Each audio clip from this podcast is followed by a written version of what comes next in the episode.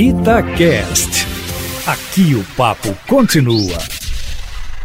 O que aconteceu ontem no Rio de Janeiro foi simplesmente vergonhoso, um verdadeiro crime contra a saúde pública.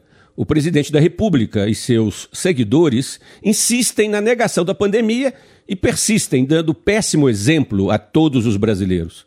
O país ainda está no patamar de 2.000 mortes diárias em função da Covid-19. E o principal líder político da nação promove grande aglomeração popular, não usa máscara e, para piorar a situação, faz discurso afirmando que a pandemia está acabando. Ignora a cepa indiana do vírus que chegou em território brasileiro e que tende a se disseminar rapidamente pelo país. Não sabemos ainda quão letal é essa variante do vírus, o que exige a adoção de medidas preventivas por parte do Ministério da Saúde. Há o risco concreto de vivenciarmos a terceira onda da pandemia, conforme dizem os principais especialistas do assunto. Não podemos nos descuidar e muito menos baixar a guarda. Entretanto, quem devia dar exemplo não faz. Quem devia disseminar a consciência de que a situação não está sob controle faz exatamente o contrário.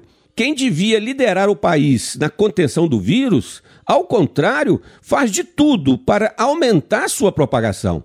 E tem a seu lado, nessa verdadeira cruzada negacionista, um ex-ministro da Saúde, que é o general Pazuello. Confirma-se mais uma vez as razões do desempenho desastroso que ele teve na condução do enfrentamento da pandemia. Aliás, o general Pazuello cometeu ontem no Rio de Janeiro 2 infrações graves. Violou as regras de proteção contra a doença e violou a disciplina interna do Exército.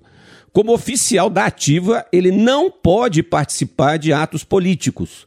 Provocou grande mal-estar entre seus colegas do alto comando da instituição, de modo que sua transição para a reserva é questão de tempo. E já vai muito tarde. Ouvintes da Itatiaia, é recorrente a expressão "faça o que eu falo, mas não faça o que eu faço". No caso do presidente Bolsonaro, entretanto, deve prevalecer a frase "não faça o que eu falo", como também "não faça o que eu faço". Luiz Flávio Sapori para a Rádio Itatiaia.